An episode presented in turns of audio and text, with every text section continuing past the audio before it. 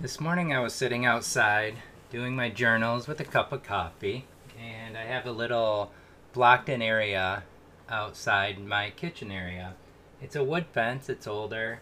Um, you can tell it's kind of went from a nice bright wood color to a dark, kind of dingy old color. And when you walk out, there's a solid fence wall with the neighbors on the other side and a gate to open up all the way down at the end of it. And it's about the size of like a standard kitchen. I have a couple chairs out there and I'll put out a coffee table, stack my journals up on it, and drink a cup of coffee. And I just started doing this like more often very recently.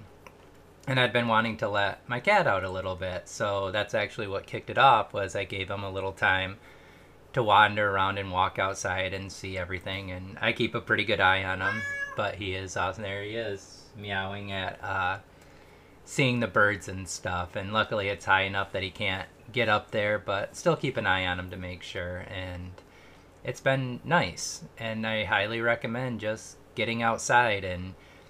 I was for about 10 minutes just sitting out there sipping my coffee, keeping an eye on my cat, giving him pets, and just enjoying the feel of it. And it's going to be another like 94 degree day at some point. So I took advantage before it got too hot to just enjoy it. And one of the things that has sort of sparked that or got me interested in paying more attention is I read all these books about you know, being present, meditating, being a better parent, uh, how to be more present with your kids, set a better example. All the things I kind of believe in or have come to believe in or understand differently, which when I look at where I thought I would be in my early 20s if I were to become a parent versus getting to the point where I just knew I didn't want to parent, be a parent, to getting to the point where I had a kid and had to be a parent. And I remember one day I was on a run and I had been paying attention to my daughter, not really using screens and stuff for her. And I was on a run one day and I was listening to an interview on this podcast called Word Balloon. And it's a comic book podcast where artists and writers and stuff get interviewed. And he was, John Siuntres is the interviewer, and he was interviewing this writer artist, Jeff Lemire, who lives in Canada. And hold on one sec and he had talked about how they got rid of their TV and he still watched hockey, but he did it on his laptop, and that was it. And I was like, why would he do that? I mean, it kind of had like a sense, but I started researching screens and why he would, you know, get rid of his TV and stuff. And so that's what kind of kicked off my anti screen parenting whatever philosophy views, which have carried through today, even though her, which has actually been reinforced by the fact she wakes up and goes to bed and has copious amounts of screen when she's not with me. So it's just all these little building blocks and trying to be more present, which it has helped me. I see all these parents, which I've talked about recently, either staring at their phones and ignoring their kids or just spending all their time behind their phones photographing and videoing their kids and not actually being present in the moment. And so I have tried to set the example to my daughter, and I'm actually now just starting to deal with the crap that other parents deal with with kids screaming and freaking out about not having devices and all this stuff. So, not the point of this conversation. But I checked out this book from my local library, which I highly recommend. I'm actually getting rid of everything and not not everything, but all my books and stuff that have just been piled up and I guess to show off to people that I read or try to impress people. I don't know why. Um, I love books, but it was getting a little ridiculous. So uh, I've been utilizing the local library a lot more for my daughter for nine years, and I was like, oh yeah, why aren't I doing this? So now my books that I buy are nearly non-existent. So, this book is called How Exploring the Senses Got Me Out of My Head and Into the World Life in Five Sen- Senses by Gretchen Rubin. She is also uh, probably a little more famous for the Happiness Project, which is also a great uh, podcast that I highly recommend. Um, so, this has helped me kind of start to focus on being more present and reminding me of things I kind of already knew, like um, putting my phone on grayscale so it's less addictive and it's less enticing and it helps kick you off it.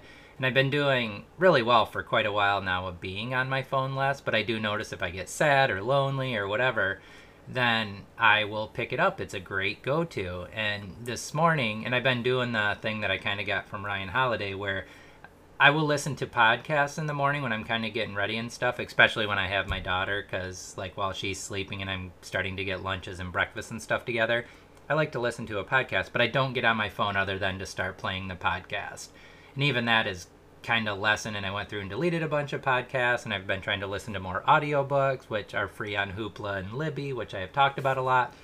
Um, so it's just trying to be more present and not touching my phone, not randomly scrolling through email for no reason and just delete, delete, delete, delete. All things I can do at a later time. Uh, I haven't been touching my phone when I go to the bathroom, which is hilarious to say that, but literally everybody I know gets on their phone in the bathroom. Like it's just, oh, this is quick and easy, and then you stay in the bathroom for way too long, or, you know, I see guys, and I'm guilty of this too, or have been more in the past, of standing at the urinal and just like peeing and staring at their phone. It's like nuts that we can't even like take a pee without being on our phones.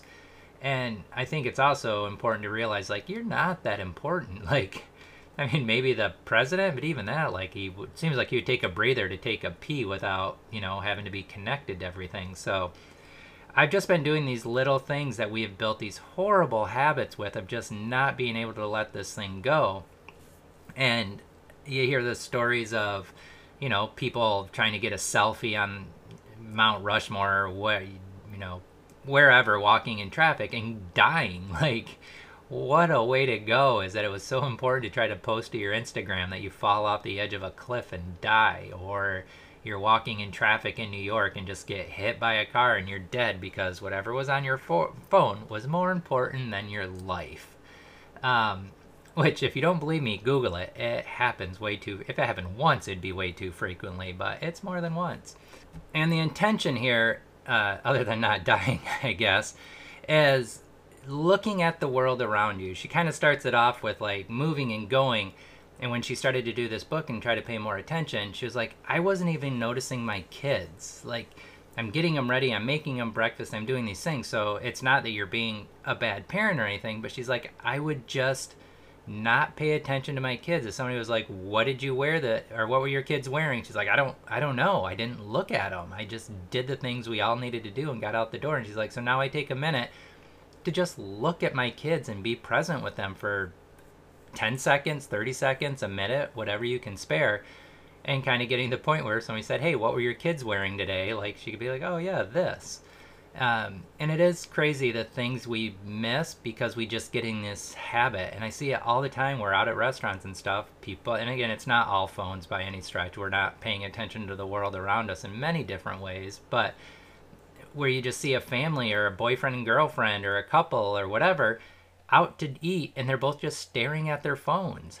And I saw this mother and daughter once at Starbucks sitting in the corner, like total bonding moment and they're like the daughter was playing on a switch and the mom was just flipping through her phone and i see that all the time or a version of that and it's just so heartbreaking because if something happens to your kid or happens to you like what is the memories you're creating? What kind of situation is oh yeah i remember sitting at starbucks having no idea who my mom was or not paying attention and with my mom having just passed i remember talking with my dad about this a while ago but I was like, I had told my mom at one point, like, write down things, write down memories. Like, my mom could was a great writer, and she could write a book if she had wanted to. Maybe not a, uh, actually, she could probably write a thousand page book based off the life she had, but just give us a few pages of highlights of your life maybe a couple of bad things which was always something great about my mom is she didn't mask things really i mean sometimes to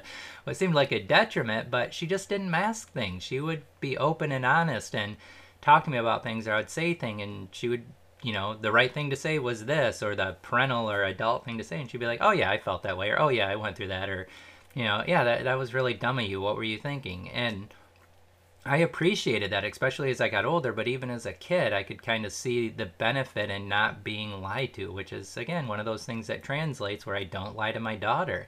I will tell her there's things she's that I'll tell her when she's older. I will tell her there's things that aren't age appropriate or give her a little bit and say we can talk more about this later. And, you know, but I don't lie to her. And so all of those things are about being more present, are about paying more attention, about as you're walking out the door, just look at flowers by your door. Look at the way the shoes are positioned. Look at what you have on the wall. I mean, we hang these things up because supposedly they mean things to us, and then we don't pay any attention to the fact they're there. I have this little section on my wall that is dedicated to pictures of my daughter, a couple of me in there.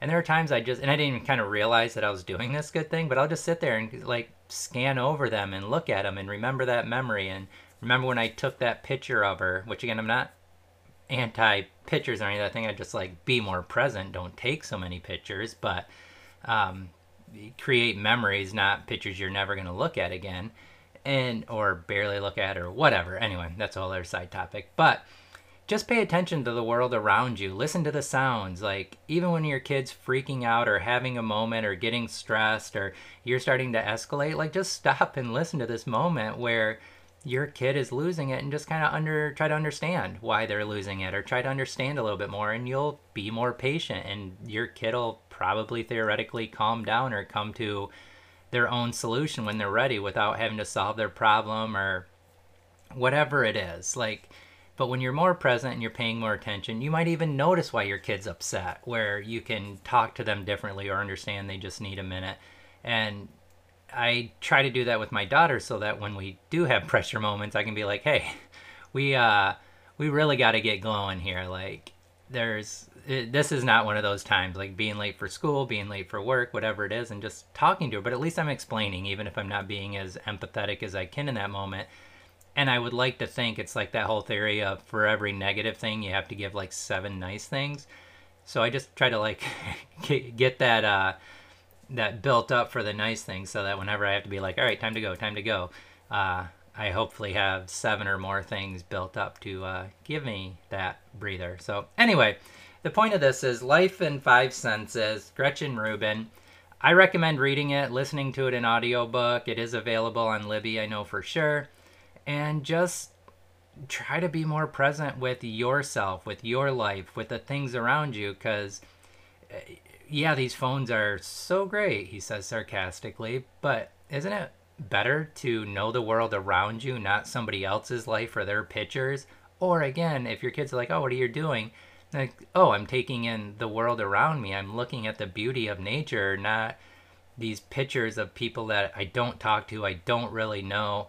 Or like i hear it all the time oh this is how i keep up on things. Well if you're using facebook to keep up on family and friends maybe you should just call them maybe you should like i use marco polo a lot and at least i'm seeing their face at least we're talking and sharing differently i'm not just scrolling through facebook and again that might be an excuse but I'm not just scrolling through Facebook and seeing their lives. I'm actually hearing from them. And again, could reassess that and maybe do a better job. But anyway, all right. So that's it for today. Thank you for listening. And I hope things are going well and parenting is as fun as it can. Oh, that just sounds weirdly cheesy. I'll stop. Goodbye.